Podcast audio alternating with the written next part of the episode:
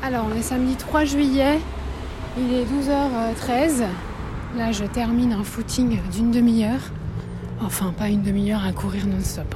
Je me suis pas mal arrêtée pour marcher.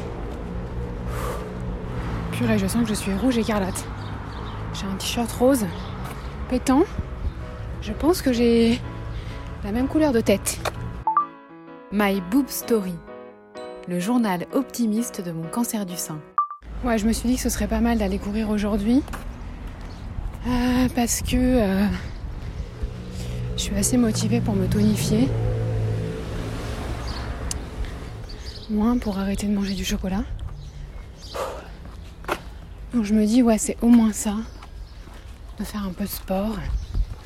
Mais c'est vrai que sur le souffle, c'est. Je trouve qu'on perd vite, quoi. Mais bon, sortie sportive d'une demi-heure, c'est pas mal. Il est euh, 23h37.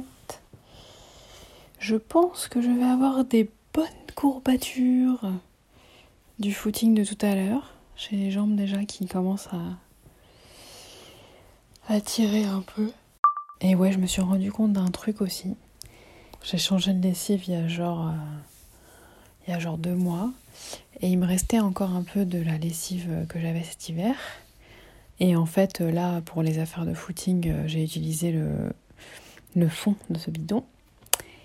Et en fait, en sentant l'odeur, bah, ça m'a carrément rappelé euh, cet hiver, euh, la chimio et tout.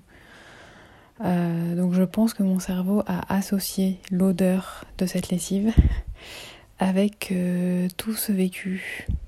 Donc euh, je me suis dit, tiens, c'est marrant à observer. Et du coup, ben voilà, je suis contente d'avoir changé de lessive parce que cette odeur me rappelle pas forcément des, des super bons souvenirs. Mais, euh, mais c'est marrant. J'étais assez étonnée de, de cette association.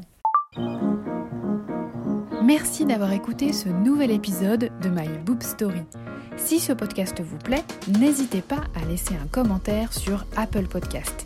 Et pour ne manquer aucune actualité de votre podcast préféré, rendez-vous sur Facebook et Instagram myboobstory.podcast.